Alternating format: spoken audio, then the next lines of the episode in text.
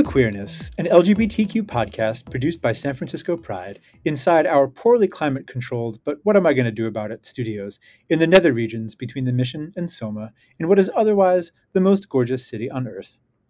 I'm your host, Peter Astrid Kane, and I'm San Francisco Pride's communications person. I also use they them pronouns. In the episode you're about to hear, our guest is someone I've honestly been looking forward to chatting with for quite some time. It's someone I haven't spoken with in a couple of years, just before I stepped down as editor of SF Weekly, where one of my duties was writing a weekly restaurant review, which just so happens to be her main role at the San Francisco Chronicle. That's right, our guest today is Soleil Ho. Soleil has been the Chronicle's food critic since 2019, where she's helped lead the reinvigorization of the food section into a POC led powerhouse that champions marginalized voices, immigrants, the self taught, the custodians of cherished family traditions and recipes, and simply people without a PR team, all without sacrificing any of the enthusiasm or the elan that is absent from so much cultural criticism today. She and I share a superficial spiritual connection in that she briefly lived in my Long Island hometown, hometown, and then I later briefly lived in the neighborhood of Brooklyn where she was mostly raised. She is also someone who orders fried chicken and gleefully gets mac and cheese, mashed potatoes, and a biscuit to go with it. Soleil, welcome to the queerness. what an intro. Thanks for having me. Absolutely. It's great to have you here. I am going to start out ugly and then drag us into the realm of sweetness and light. You mentioned a few weeks ago in one of your columns that you were eager to start writing negative reviews again. Now, my guess is that during the pandemic, your your role as you know arbiter of excellence was subordinated to a desire to sort of cheerlead people who've really stepped up during a very challenging period for the hospitality industry you know if only out of simple human kindness is that true or is there more I think that's true. So so in that column I compared writing a negative restaurant review right now to seeing your friend fall into a ditch and telling her that her lipstick is the wrong color, right? That's not the point. That's not what we're here for. Unfortunately, there are so many things that restaurants cannot control right now as far as supply chain issues which we've heard a lot about in these past few months you know people can't even get chicken wings so um, are you going to ding them for not having that thing on the menu are you going to ding them for running out of things are you going to ding them for not being able to hang on to staff i mean you know that one is like a pretty contentious one but the truth is there are a, a lot of jobs and not a lot of people who want to work those jobs. And that is just an intrinsic thing to the restaurant industry right now. Um, a lot of people either became disabled, died, um, or just left the industry, you know, willingly. So there's a lot going on with the way restaurants are right now. So it didn't feel fair to apply the same old rubric to them. And yeah, like I'm excited to write negative reviews because that just means things are entering a parody of circumstance, but as Delta has shown us, uh, maybe not so much yet. Yeah, it might be a little while. I don't know if you listened to the Daily, the New York Times podcast, but they had someone on kind of talking about how a lot of people who work in, in this industry simply died. And whenever there's grumbling about, oh, well, how do these people not want to go back to work? They just want to sit at home and collect unemployment. And I, I like what you said about parity, like going back to how it was before. Like it's probably not happening anytime soon. No, no. Um, and it's so funny. I barely know what it's like to be a normal food critic. This, I mean, I I've been in the pandemic as a food critic longer than just a regular to regular food critic during normal times. So it's a, it's an interesting moment of just trying to thankfully, I don't have a lot of entrenched sort of habits with regard to food criticism. Mm. Um, and I think there's more flexibility and more just newness intrinsically in it at the moment, which is fun. And you're also hiring an assistant. What do you envision as the division of labor between the two of you? Is it going to be geographic or regional, or is it simply like I'll get X and you get Y, and hopefully we can be even more comprehensive, or is it just going to depend on the person you hire? So, yeah, it's the associate critic job. I recently did the math, and the Bay Area's landmass is 6,900 square miles. And I'm a single person, a human, one stomach, two legs. And, you know, we realized, yes, it, it, we want to represent the Bay Area and its food cultures but it is really hard for one person to do reviews in that context and be comprehensive. So this person would help me essentially go out further and just hopefully do a lot of the scouting that I do because there's a lot, you know, as you know, there's a lot of eating that you do that isn't really conclusive and it can feel like a waste of time if a place is mediocre or not great. And so I do use a lot of time in my life just checking out new places and maybe they don't make it. So doubling that would be amazing. Just doubling that workload and like being able to to stretch out even farther. Are you looking for particular skills in this person? I'm not someone who came up in a traditional sort of journalism background and you know that's there's nothing wrong with that, I think. Yeah, you and me both. What's most important for me in someone who'd be a partner in this would be just really great writing, a really great sensibility, someone who cares deeply about the symbolic sort of aspects of restaurants and eating, and someone who cares about um, gosh, someone who would never use the term ethnic restaurant. You know what I mean? And like that is surprisingly a very rare bird, as I've learned. That was on your list of words that you won't use, which is something that you issued two and a half years ago, right when you started. And I think it's still really much worth a read. You know, some of my absolute pet peeves are on there, like referring to something as quote unquote addictive or worse yet, crack. But you didn't include drool worthy a, a dreadful a cliche that I loathe because drool is profoundly disgusting. And if I ever see anybody drooling over their food, I would run away and rip off my whole skin. Have you added any more words? Oh my gosh. List? So I don't have an intrinsic I don't have an inherent dislike of drool just because I am very attracted to the macabre and to camp. So I I enjoy using kind of gross descriptors when I write about things just on purpose. That's not something I object to. But let me think. Um you know, I don't think I have any other ones. I think those are still like really, really, you know, words like like crack, like you highlighted, slutty. Oh my god, I'm slutty. no, no, very, no, no sad about slutty and how it maintains itself and and i respect i respect in theory people femme people wanting to take back the word slutty yeah. when doing food stuff but i hate it. I'm sorry. I hate it. I can't like in that in that regard i will kink shame. No. I love it. Um, in that back to that job posting you you specifically name checked um, ike's sandwiches as a place that this eventual hire needs the courage to omit from a list of best sandwiches. Now, now it's possible possible that you were just choosing a random example of a popular place that needs to be on every pertinent listicle, or else the writer of that listicle is going to hear criticism for it. Or or are you with me that Ike sandwiches are poorly constructed glop fests whose ingredients squirt out when you bite into them? I definitely agree that a sandwich should maintain its constitution when you eat it. Very diplomatically put. We'll leave it there.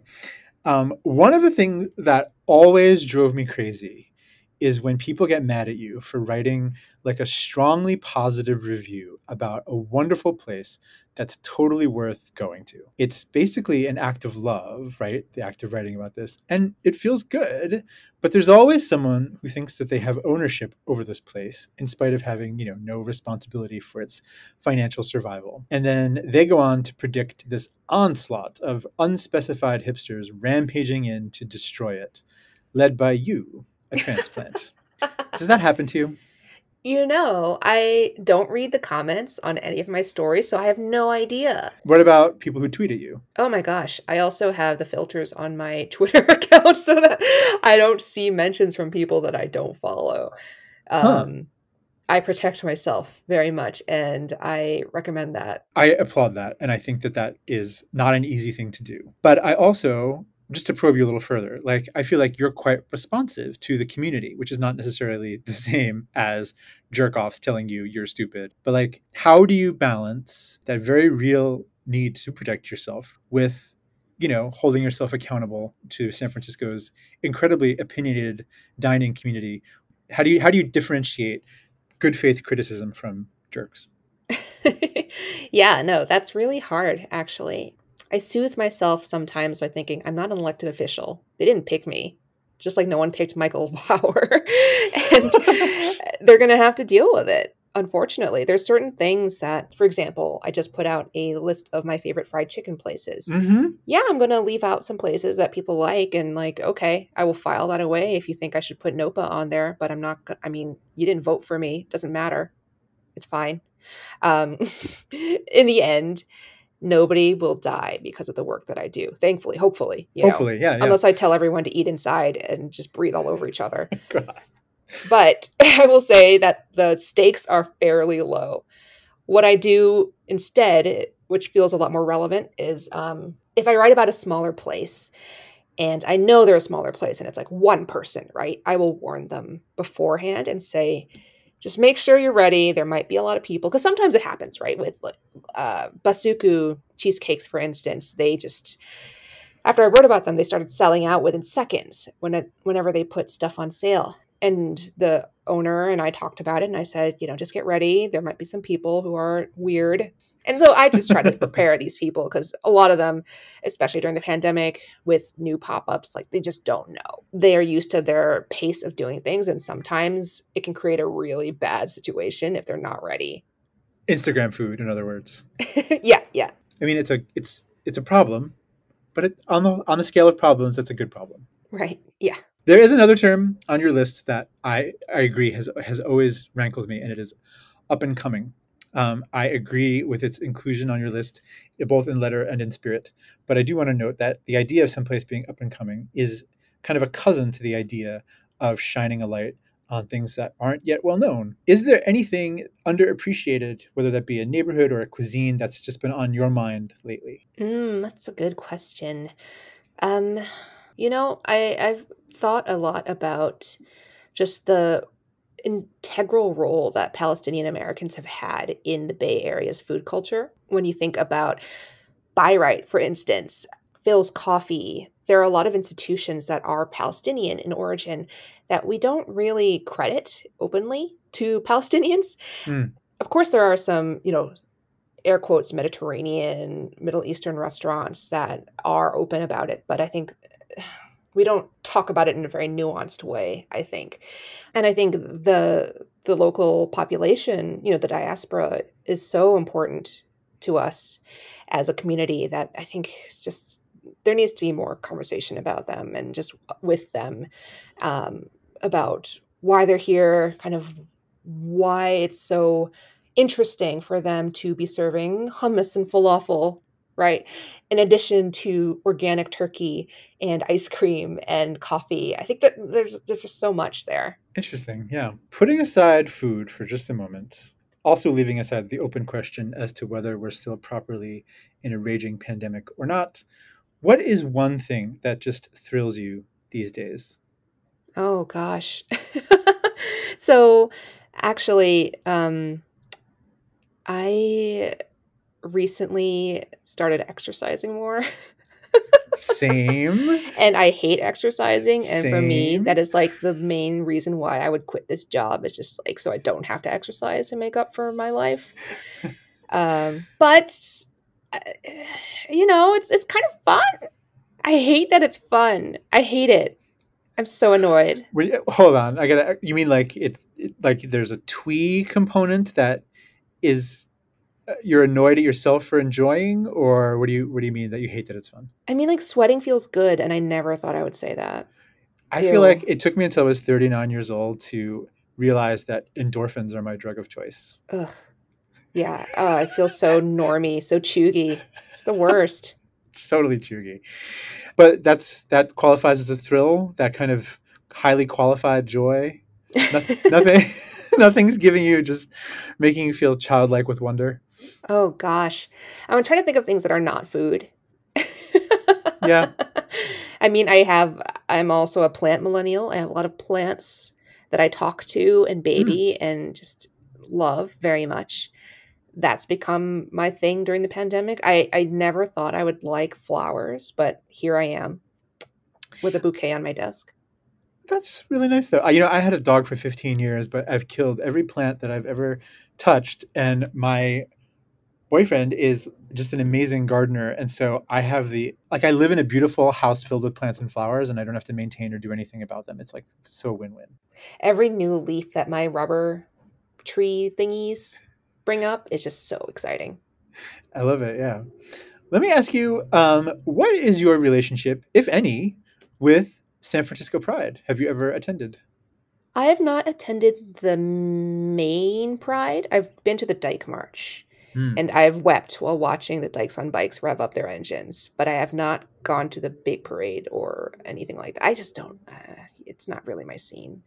Crowds in general, or Well, Dyke March crowds are Yeah. great. You know what I mean? Like, I like um, anti capitalist, uh, yeah, uh, you know, trans inclusive, um, WLW type of scene. your mother recently had a tragedy during Hurricane Nora in Puerto Vallarta when her restaurant was essentially flattened by the hurricane. At least one young person nearby was killed during the storm as well. Um, I want to say that I'm sorry about this news. That's very unfortunate. But you mentioned before we began recording that there was kind of a sweet side, and that people in the community, American expats or party gays, as you call them, had kind of rallied to her cause because she's so well known in the community. Yeah, well, I will say, um, ever since I was a little kid, my mom's been kind of a hag, if you know what I mean. I sure do. I, I know that term.